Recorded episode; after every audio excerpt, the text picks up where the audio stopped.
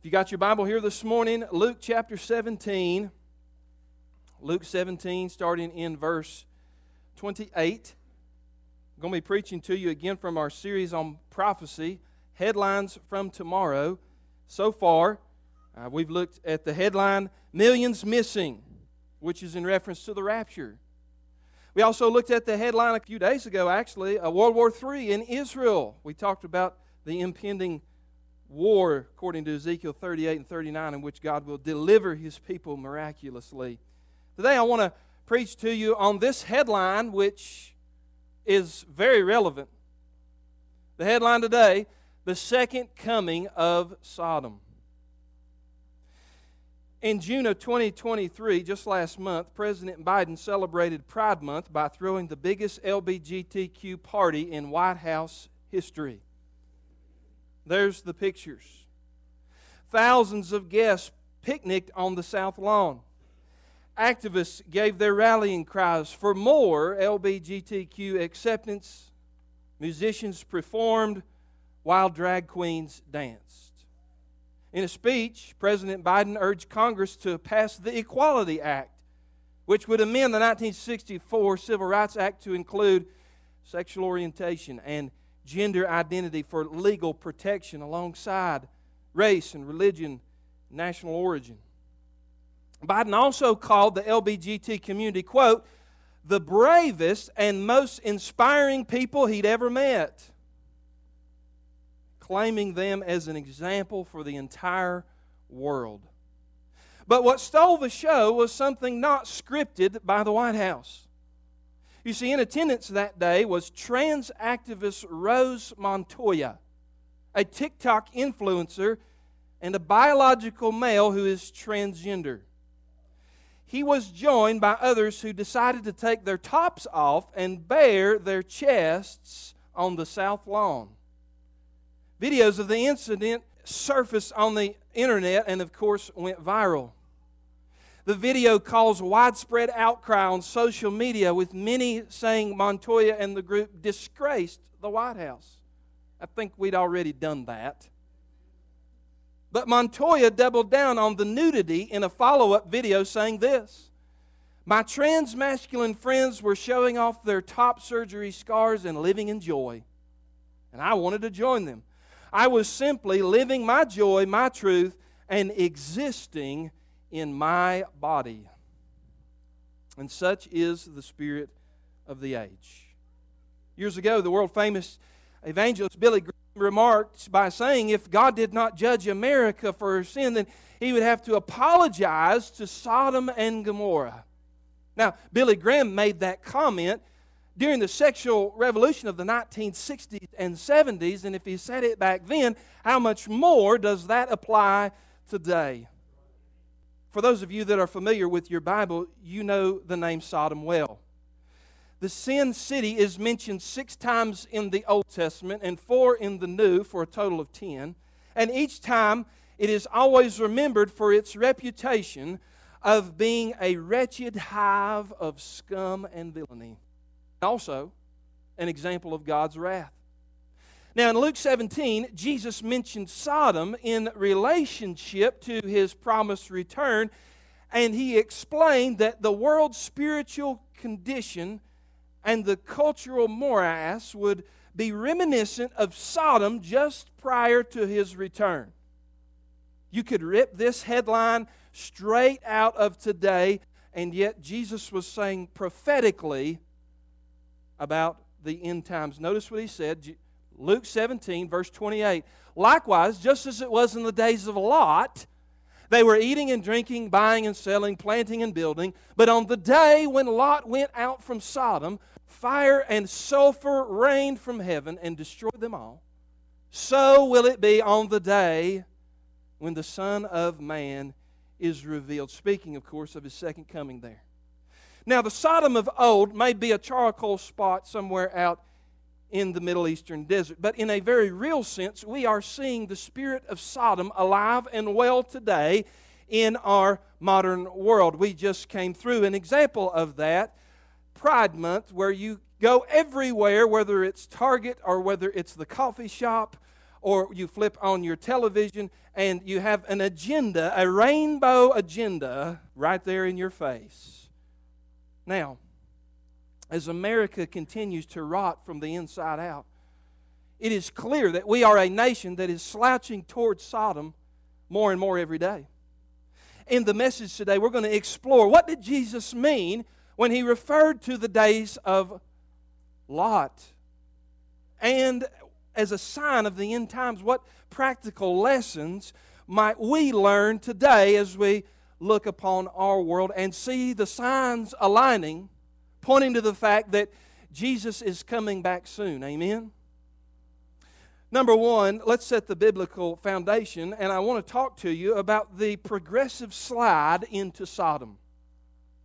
The progressive slide into Sodom. And for this part of the message, we'll be going back to the book of Genesis. You don't have to flip there, but I will have the scriptures up on the screen.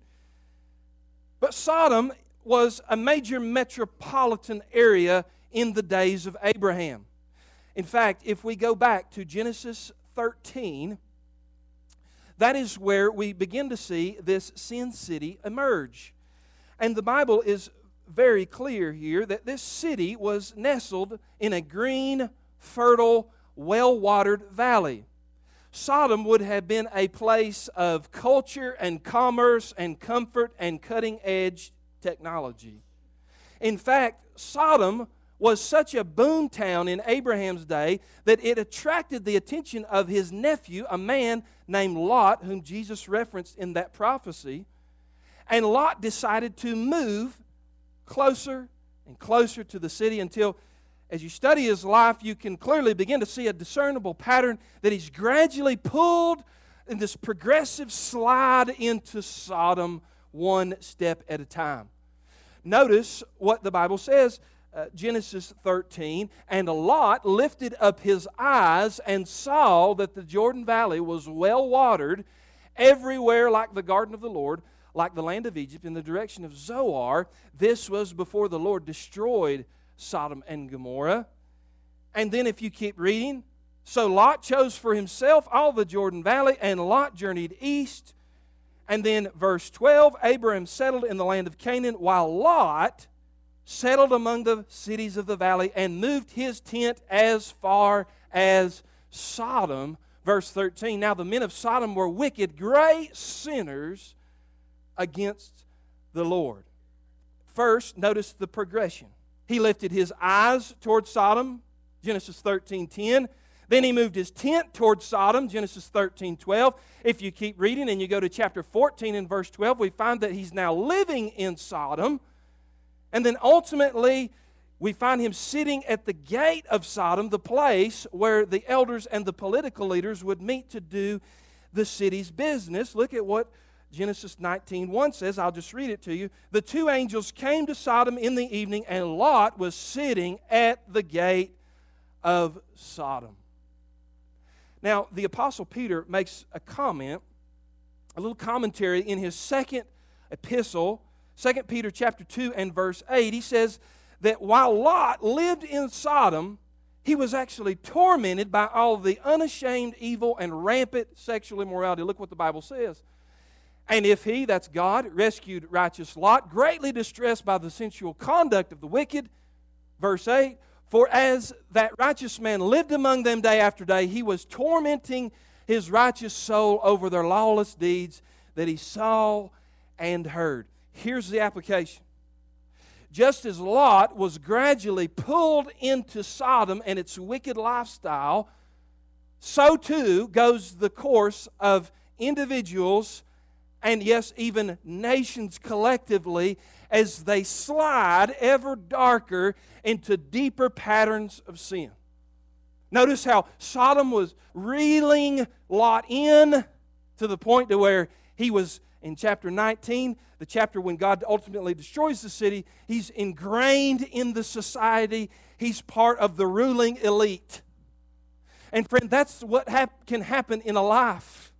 A life can be tragically and progressively pulled into darkness, pulled into sin, pulled into addiction, pulled into idolatry or whatever you might call it. And a nation can do the same thing as well. Just study American history, particularly starting in the 20th century, moving down to the present. America has followed the same subtle downhill slide. And friend, it is shocking today when you look back of how far we've come in such a short amount of time. Who would have ever thought that in 2023 the most controversial thing you could say is there's only two genders? Notice what C.S. Lewis, the great Christian apologist, said. He said, quote, the safest road to hell is the gradual one. The gentle slope, soft underfoot, without sudden turnings, without milestones, without signposts. That's the way Lot's life went. Some of you can testify to that where Jesus found you in your hopelessness, in your brokenness, in your sin. You get to that place and you say, How did I get this far? How did I stoop to such a depth? How did I get here? Where did I lose my way? That's what I want you to see here today. How in the world did Lot, who was a nephew of righteous Abraham, the father of the faithful, how did Lot end up in this city? And how did America end up where we are today? Well, you can trace the steps.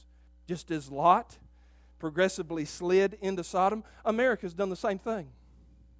How did we get there? Well, first off, we reject the Maker we reject the Maker. Listen to what Paul said in Romans 1. Paul explains the first step in a nation's decline is when they impeach God from their collective consciousness. Isn't that what we've done? We don't want prayer in the school anymore. We don't want the day to be started with the Word of God. We don't want people to pray at our public meetings, at our football games. We don't want God at City Hall. We don't want the Christians to speak at the public forum. Paul said this, Romans 1, verse 24 Therefore, God gave them up in the lusts of their heart to impurity, to the dishonoring of their bodies among themselves, because they exchanged the truth of God for a lie and worship and serve the creature rather than the Creator. Friend, that's the course that we have taken. That's what happened in America since the 1960s. We kicked God out of our nation, and in the place, evolution stepped in we teach our kids now they're evolved pond scum, and we wonder why they act like animals when they go in schools and shoot each other because we've taught them that's what they are. They're animals. Evolution moved in, Marxism has moved in where it's divided our culture, where we hate everybody and we're so divided. And if, if you don't agree with me, you hate me and you're a bigot and you're a racist. And we label each other and we're so divided in the church and in our families and in our culture. That's what Marxism does a godless agenda that moves in and separates people from their cultural unity. And then, of course, the LBGTQ agenda has come in and also filled that void. You see, nature abhors a vacuum, and when you kick God out, something is going to move in to take its place. And that's what we've allowed to happen. When God is removed from society, then listen to this you take away the objective standard for truth and morality. That's why today in 2023 you hear people say, like the trans activists at the White House, I'm just living my truth. You have your truth, I have my truth. Honey, there's only one truth, right? And a public opinion doesn't make it up. You don't get to decide what's true just based on how you feel when your feet hit the floor that day. There is an objective truth. If you don't believe me, try to deny the law of gravity and then take a long walk off of a skyscraper and see if reality conforms to your delusion. Amen? But according to 2023 polling data from Barna, listen to this. They say that 35% of Gen Z, that's the youngest generation coming up, is atheist, agnostic, or non religious, far more than any of the previous generations before. You work with youth for just a short amount of time. You understand these kids are confused. They're broken, they're depressed, they're suicidal. Why? Because they've rejected the Maker and they have bought into the hopeless garbage of this world. They have parents who are equally lost and won't bring them to the house of God. They turn them over to the schools and say, Well, see if you can do anything with my kid. The school system doesn't have the answer, the government doesn't have the answer. The media will gladly brainwash them. Then, when they get to the university, oh, it's all over by then. From the top down, you reject the Maker. And what moves in is godlessness. The LBGT agenda is the natural result of a generation who has clenched their fist in the face of God and rejected truth, yes, even basic biology, so that we say today that gender can be fluid. What does that even mean? Friend, you're either XX or XY. I'm sorry if that offends you, but that's science. That's biology. Malcolm Muggeridge, the great British commentator, he said this. He said, if God is dead, somebody is going to have to take his place. It'll either be megalomania or erotomania, the drive for power or the drive for pleasure, Hitler or Hugh Hefner. We've got little Hitlers above the top of their companies or in their political positions, gladly wanting to take more and more power from you and you have an agenda to indoctrinate even young children into sexually perverse ways. Hitler or Hugh Hefner. How did they do it? They reject the Maker. Then they redefine morals. They redefine morals. By the way, just let me go ahead and get this out of the way because I know people are going to hate when I say this.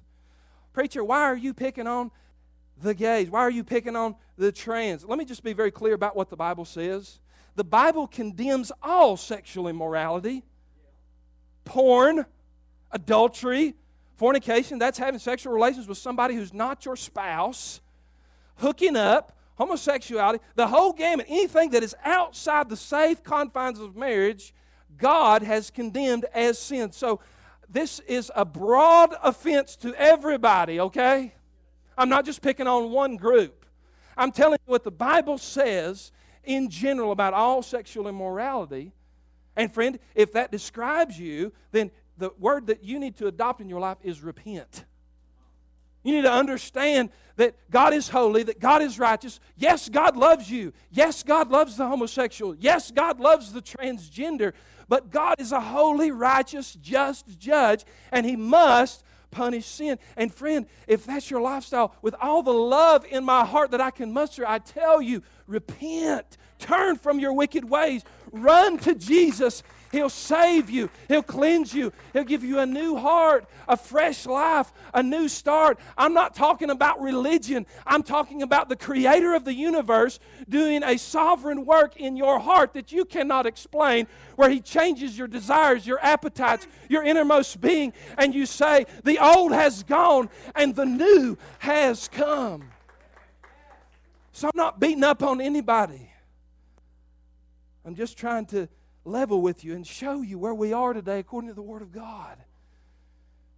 Reject the Maker, they redefine the morals. With God out of the way, the next step is to put new labels on sinful behavior so that the public perception will change. Right?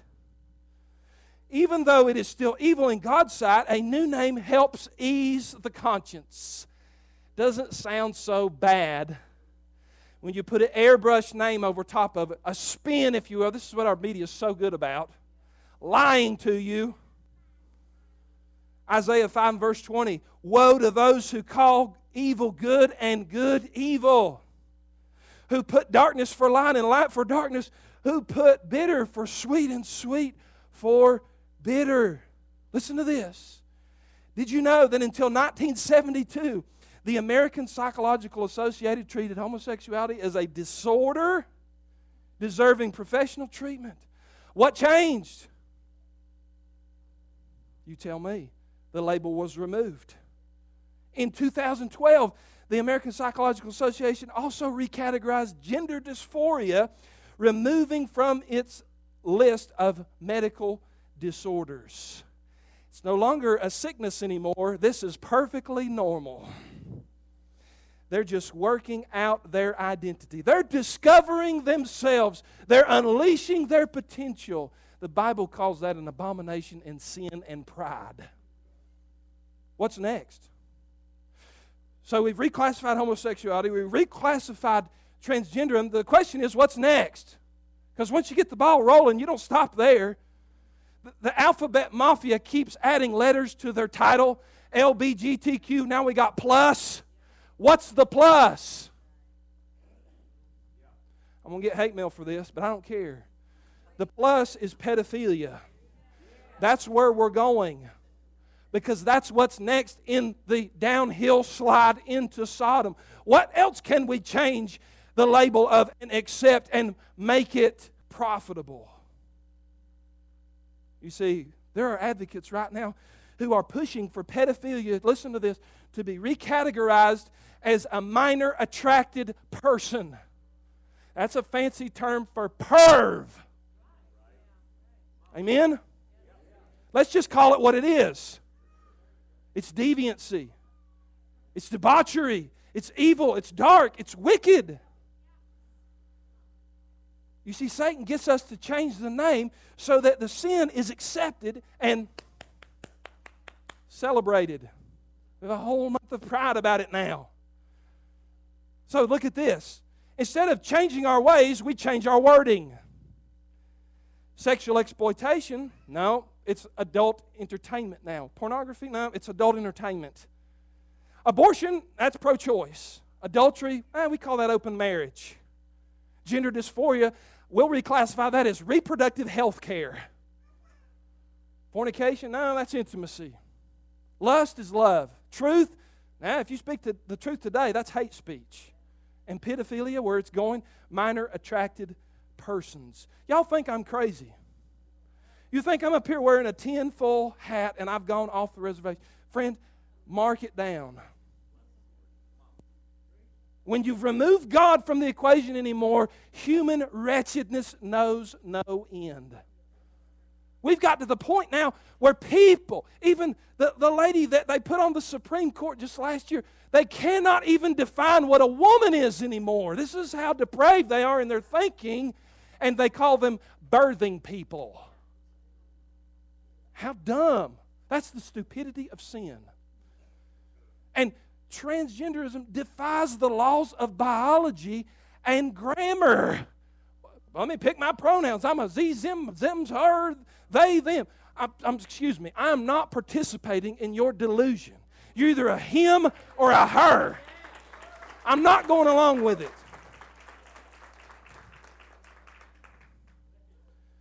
See how this progressed? Started with no fault divorce. Don't like the one you're with? Leave them. Love the one you're with. Remember that song? Then the pill came along, and the pill detached the consequence of sex from the act. Oh, the women's liberation movement, the pill came along, and now so many don't have to worry about pregnancy. And if you do get pregnant, we've got another solution for that. We just kill the baby. Abortion on demand.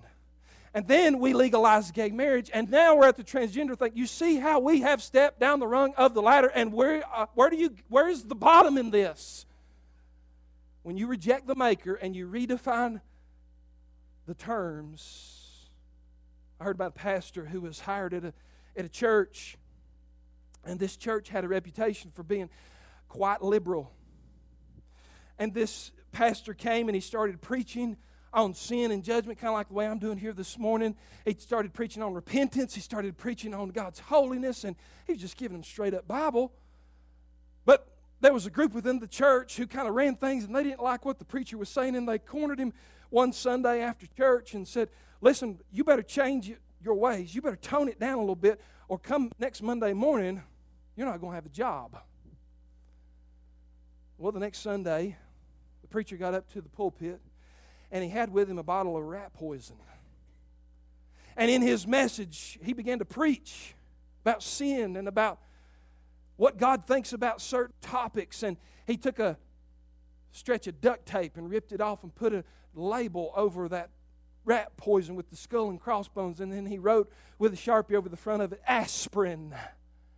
And he presented that bottle to the church, that bottle of rat poison that was now relabeled aspirin. And he said this Those who think it's a good idea to change the labels on sin, that which God has said is deadly poison, I invite you now to come up here and take this harmless pill for your headache. I think they got the message. That's what we've done. We've taken the bottle of sin and we've smacked a new label on it, and we've taken it and we're killing ourselves as a society. Lastly, what's the last, step? Re educate the minds.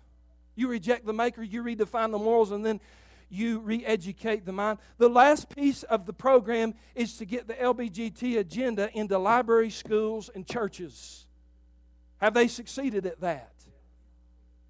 Listen to this. I am not making this up. You can go and look it up. As God is my witness, this is true. From July 2021 to December 2022, the most hotly debated book was the book Gender Queer. Have you heard of this? The LBGTQ themed book, which includes graphic sexual imagery that would make a sailor blush, was banned from 56 school districts across our nation including some here in North Carolina, but only at the behest of Lieutenant Governor Mark Robinson, who said there is no reason anybody anywhere in America should be telling children about transgenderism, homosexuality, or any of that filth. And yes, he called it filth. But here's the troubling thing at the same time, many other school boards in various states voted to keep the book as assigned reading.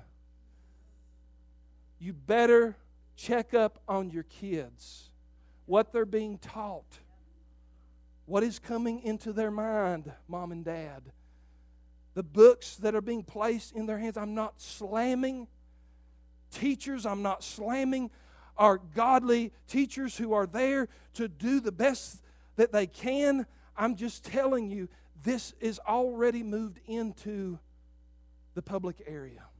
It's in churches too. I've got a brother in law who's uh, on furlough uh, from the mission field, and, and he's home this summer. And I was talking with him just the other day, and he was up in Indiana, I believe it was. He was visiting some family, and they drove uh, from Indiana down here to North Carolina to spend some time with us, and he was telling me how they were so discouraged as they drove uh, through the country. They went by church after church Baptist church, Methodist church, Lutheran church, and it seemed like every church they drove by, there was a big old rainbow flag hanging above the door. Friend, that's where we are. It's in the schools, it's in the media, it's in the stores, it's in the church. No wonder Jesus said of the lukewarm Laodicean church of the last days that he would spit them out of his mouth. It's sick, it's evil. And where are the pastors who will stand up with the truth of God in one hand and the Spirit of God within them and say what needs to be said? The days for being silent have long gone. If we don't stand up as God's people and expose the works of darkness and take seriously our pursuit of God and the Christian faith, we're not going to have anything left. California, listen to what California's done. In September of 2021, California signed a bill enabling children to get sex reassignment surgery and abortions without their parents' knowledge. You see, the agenda is they want to detach the child from the parent so that they can take the child and re educate the mind. Jesus said this Jesus said, For those who would harm a little one, it would be better for them to have a millstone tied around their neck and for them to be thrown into the sea. There is real wickedness, there is real evil, real darkness, real satanic things being done to children today. You know what I'm talking about. And there's going to be a reckoning. And we need some pastors and some churches who will stand on the authority of the Word of God and says, you can label me whatever you want, you can hate me, you can cancel me, but I am not backing up. I'm not going to shut up. I'm not going to give up. I'm going to stand up and I'm going to stand on the Word of God because they are precious in the sight of our God. Number one, the progressive slide into Sodom. Then, number two, I've got to hurry up the praying saint and Sodom. The praying saint and Sodom. If you go to Genesis chapter number 18, if you go to Genesis 18, you can read that before God let the fire fall, we have one of the most intimate scenes of intercessory prayer in the Bible as Abraham pleads with God to spare Sodom for the sake of the righteous. Look at what verse 22 says. And so the men turned from there and went toward Sodom, but Abraham still stood before the Lord. And then Abraham drew near and said, Will you indeed sweep away the righteous with the wicked? Suppose there are 50 righteous within the city. Will you then sweep away the place and not spare it for the 50 righteous who are in it. And then look at what verse uh, 25 says Far be it from you to do such a thing, to put the righteous to death with the wicked, so that the righteous fare as the wicked. Far be it from you. Shall not the judge of all the earth do what is just? And the Lord said, If I find at Sodom 50 righteous in the city, I will spare the whole place for their sake. You can keep reading in this conversation that Abraham is having with God God says, What about if there's 20? What about if there's 10? What about, uh, uh, Lord, will you, will you spare the city if there's just 10 righteous? And God said, I will. But you know what? Abraham and God have this back and forth. And God assures Abraham that he would not destroy the city if he could find just 10 righteous people, and yet there weren't even that many God fearing people in the city. You see, God knew there weren't 10 righteous people in Sodom and Gomorrah. Nonetheless, He allows Abraham to intercede on their behalf. Remember, prayer is not about man getting his agenda done in heaven, but about God getting His will done on the earth. Prayer doesn't change the mind of God, the ways of God, but intercessory does change us. And God deepened Abraham's understanding of divine wrath and justice and mercy. And what Abraham learned in this exchange, this intercessory moment between he and the Lord, Abraham learned that God's judgment came at the end of a long season of patient mercy. That God had been patient with the Sodomites, that He'd given them century after century, and they had fallen to the point to where they were so godless, so dark, there was no hope for them. It's been said, listen to this, that intercessory prayer is loving our neighbor on our knees. There's no greater work that we could do for a wicked and lost culture than to pray for a spiritual awakening. And I know what some of you are thinking Derrick, I've given up on my country. The political process is broke, our legislators don't listen, Hollywood is woke. There's no, there's no, nothing works anymore. It's all rigged, it's a game, it's, it's so messed up. Yeah, I feel you. It's frustrating. It can be depressing if you have a constant stream of Fox News coming in your face every single day. That's why sometimes you got to turn it off and get away from it. I hear you. But, friend, when was the last time you, like Abraham, got before God and said, God, realign my priorities? God, help me to see things the way that you see things. Lord, uh, uh, uh, give me a burden for a lost soul and for a wayward nation. You see, I haven't yet given up on my country. Because I still believe this book. I still believe that if God sent a revival to Nineveh in the days of Jonah, that if God was so patient with uh, other nations down through the years, uh, God hasn't told me to stop preaching. God hasn't told me to stop praying. I've still got a burden. I've still got a message. I've still got the gospel of the Lord Jesus Christ, which can save, which can redeem, which can revive and bring people back from the dead. I wonder how many of us today can raise our hand and say, Preacher, had it not been for a little praying mama, had it not been for a praying deacon, had it not been for some blessed saint of God who prayed for me, who called me, who dragged me to church when I didn't want to go. Thank you, Lord, for that one who would let go of the horns of the altar. And I'm saved today, and I'm heaven bound today, and I know about the grace and the mercy of the Lord Jesus Christ because somebody said they're not hopeless. Let's pray for them them. Let's intercede on their behalf. Let's not let go until we see God save them. One man or one woman praying has more power to affect the eternal trajectory of souls than presidents, parliaments, princes, and the plans of Satan. I know the country's going down, but if it's going down, I'm going to be on my knees praying. I'm going to be on my feet preaching.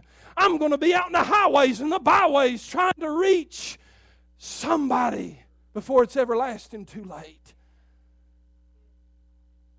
You see, friend, here's the thing the culture has the idea that people like me hate the LBGT community, hate the transgenders. I don't hate them. I may not understand them. But I look at them the way that Abraham looked at Sodom with compassion in my heart. Because those confused people, those deceived people, Jesus thought enough of them to hang on a cross and die for them. I have pity in my heart that this is the most suicidal group of all in the United States.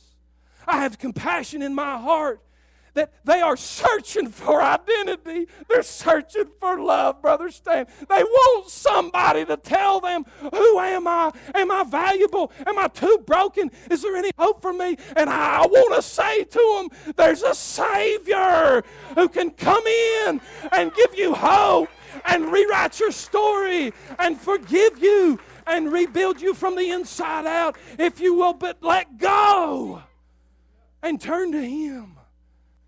You don't need the hormones. You don't need the sex change. You don't need the wicked, dark lifestyle of trying to find love in the arms of somebody. Turn to Jesus.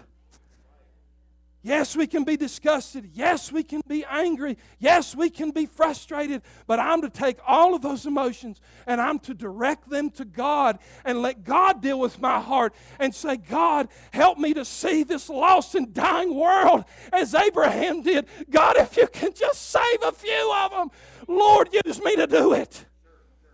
That's my message to you.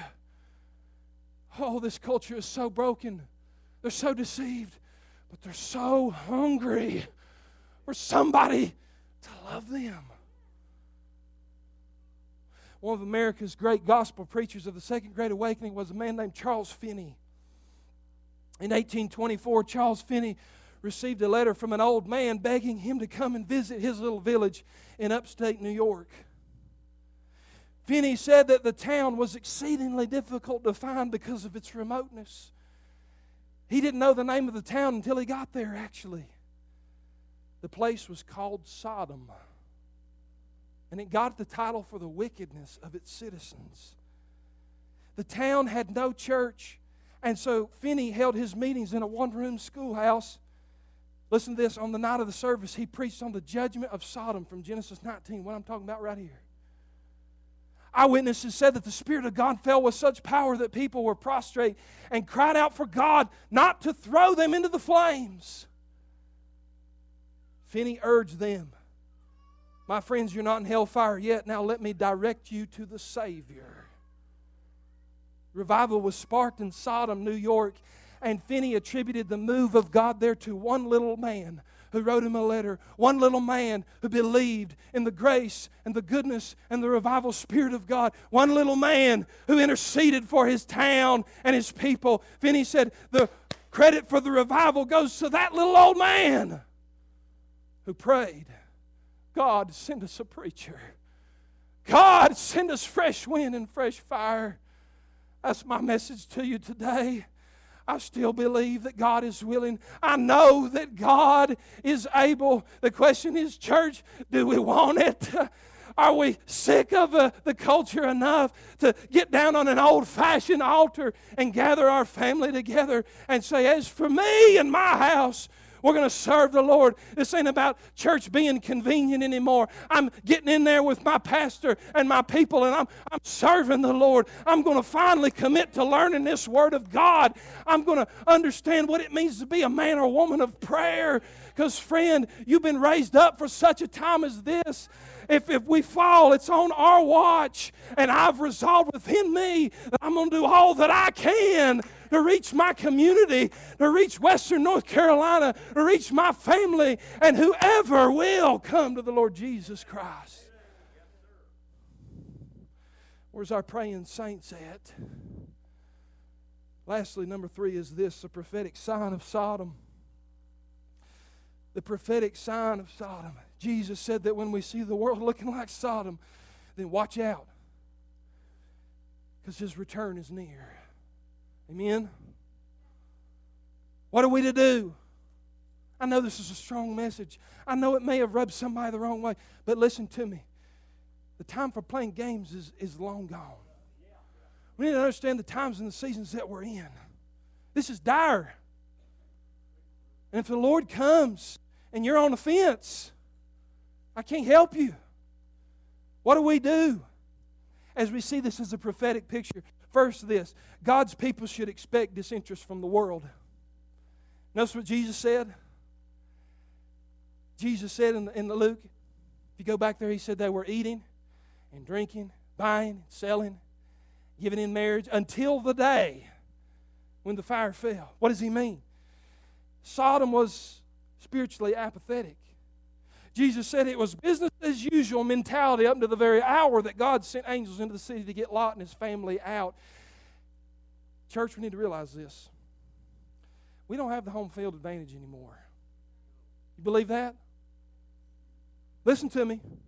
I'm just trying to level with you.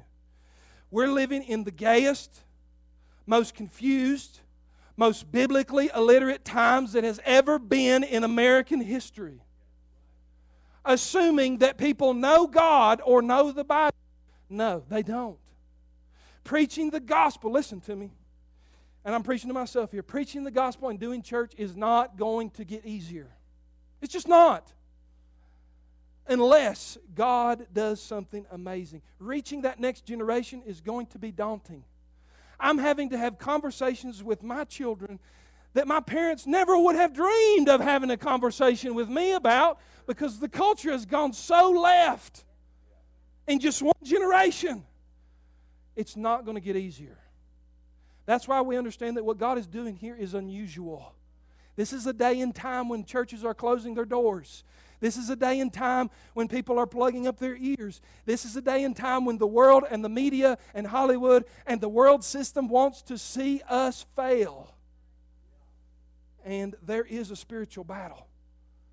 Jesus told us this warning. Why? So that we'd be prepared, so that we'd be fearless, and so we'd be resolute. To know this is what we're up against.